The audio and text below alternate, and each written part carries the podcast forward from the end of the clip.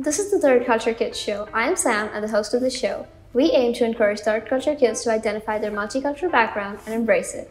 If you don't know who third culture kids are, third culture kids are kids who have spent their formative years in places that are not their parents' homeland.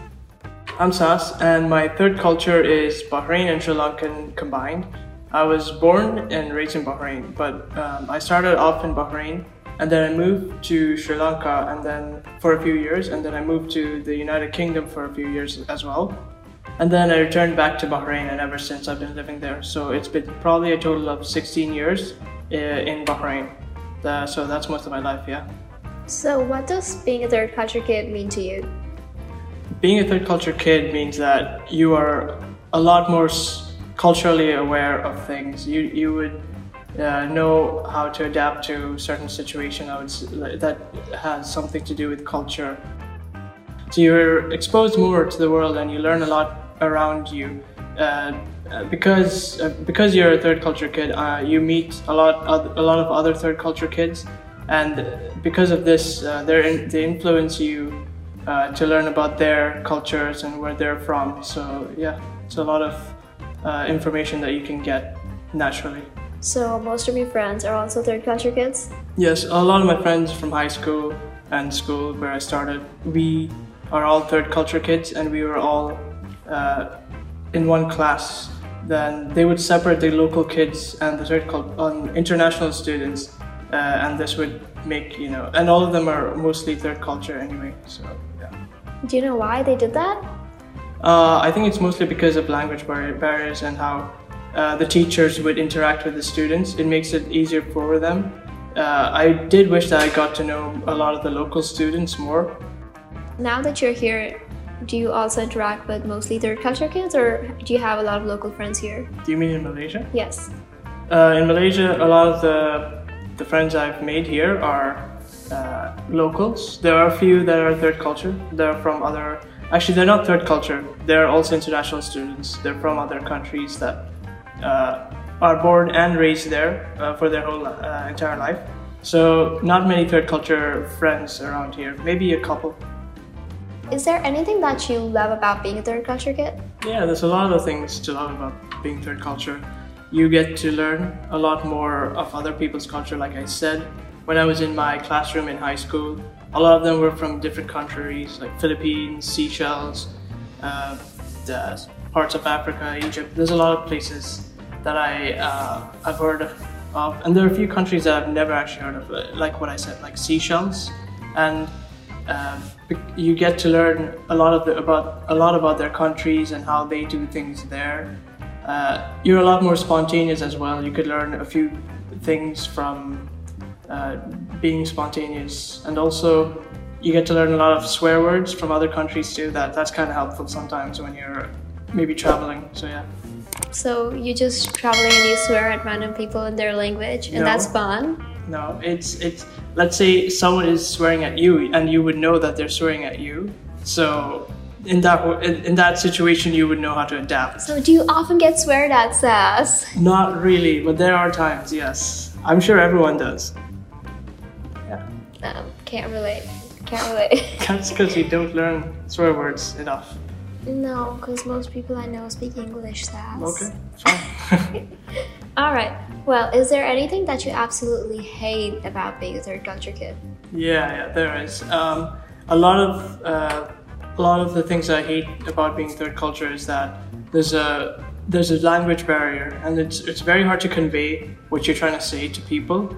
Um, a lot of the times, like if I go back home, when I say home, when I go back to my parents' home, which is Sri Lanka, a lot of the times I would have to ask my parents to talk to uh, my relatives, and it seems kind of like I'm, uh, you know, not willing to socialize with them, uh, and it uh, it puts me down, uh, kind of, because uh, it makes me look like I'm a hypocrite or something.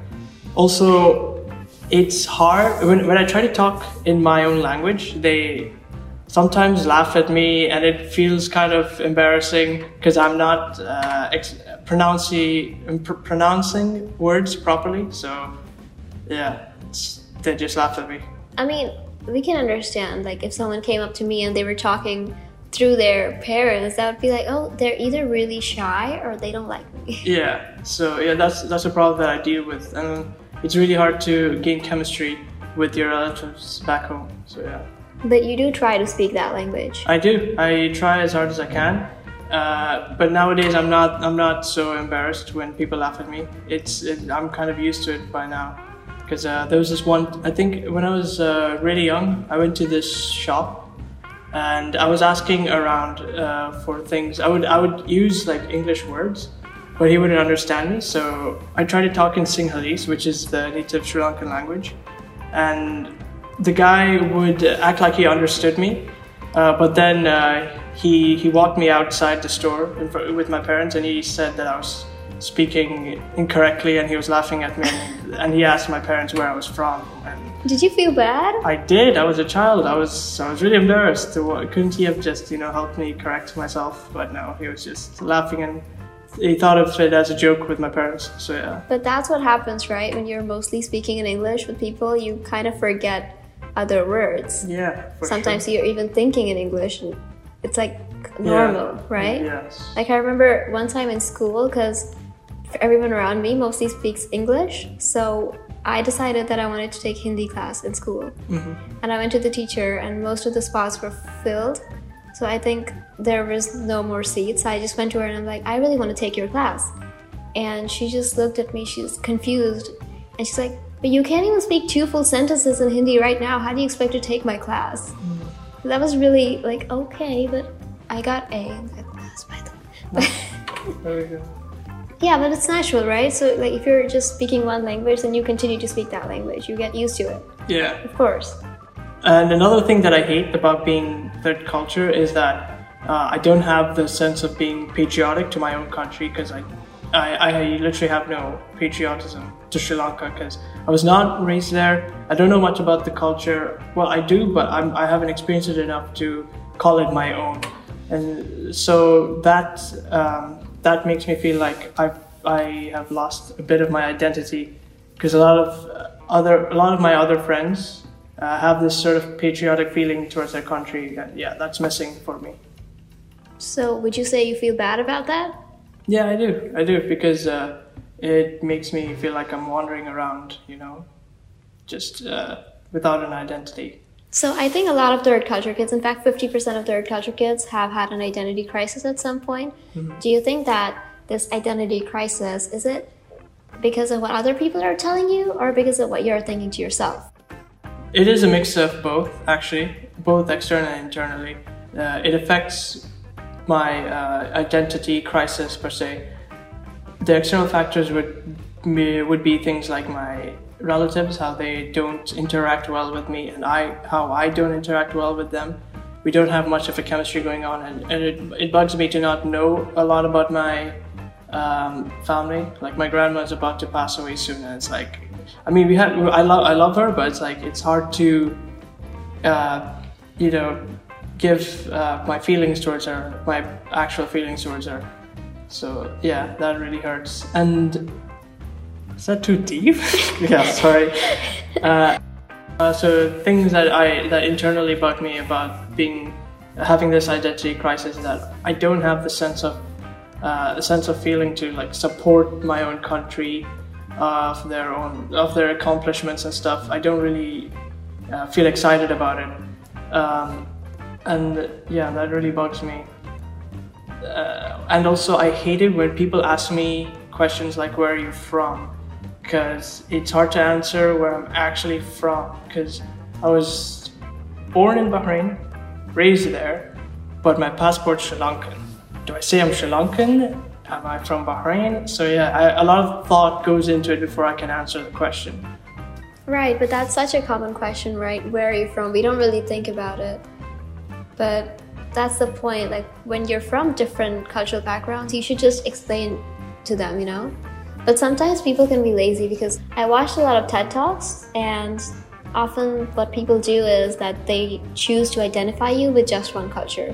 So it's not even about you, it's about them. When you tell them you're from three different cultures, they just pick one you know, maybe your mother's culture is the most common. They think is like, okay, you're from Bahrain. Is your mom Bahrain? Okay, yeah, that's it. Yeah, that's true. Actually, uh, um, people would just identify me as Sri Lankan because my parents are also both just fully Sri Lankan, but they they left the country before I was born. So um, yeah, but I don't really feel like I'm actually Sri Lankan. That's actually very common in America, right? We don't notice that it's common in the rest of the world too, because you go to America and then maybe there's a Chinese person who was born there. His maybe grandparents were also born there, but people still ask them, "Where are you really from?"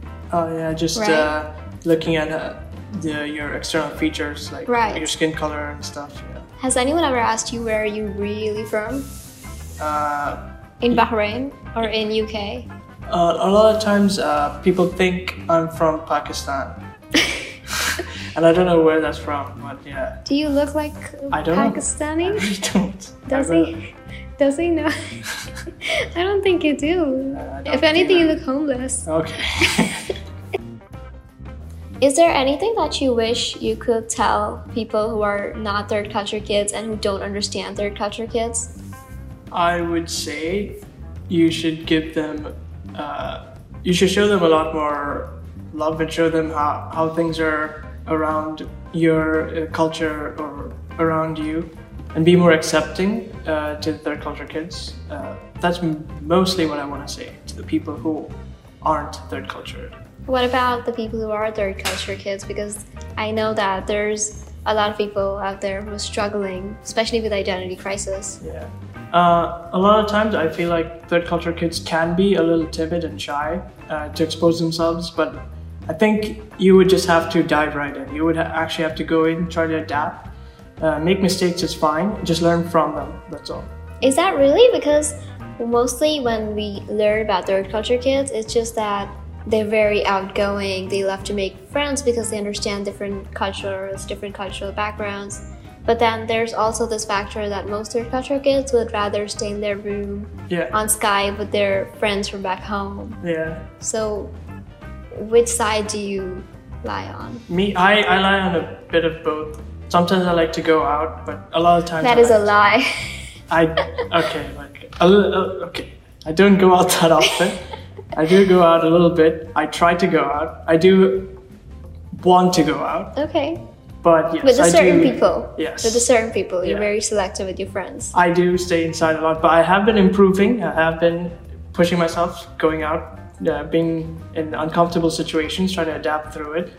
Uh, yeah, it, I'm getting better That's actually great. People should step out of their comfort zone more, for sure, definitely. for sure. Yeah.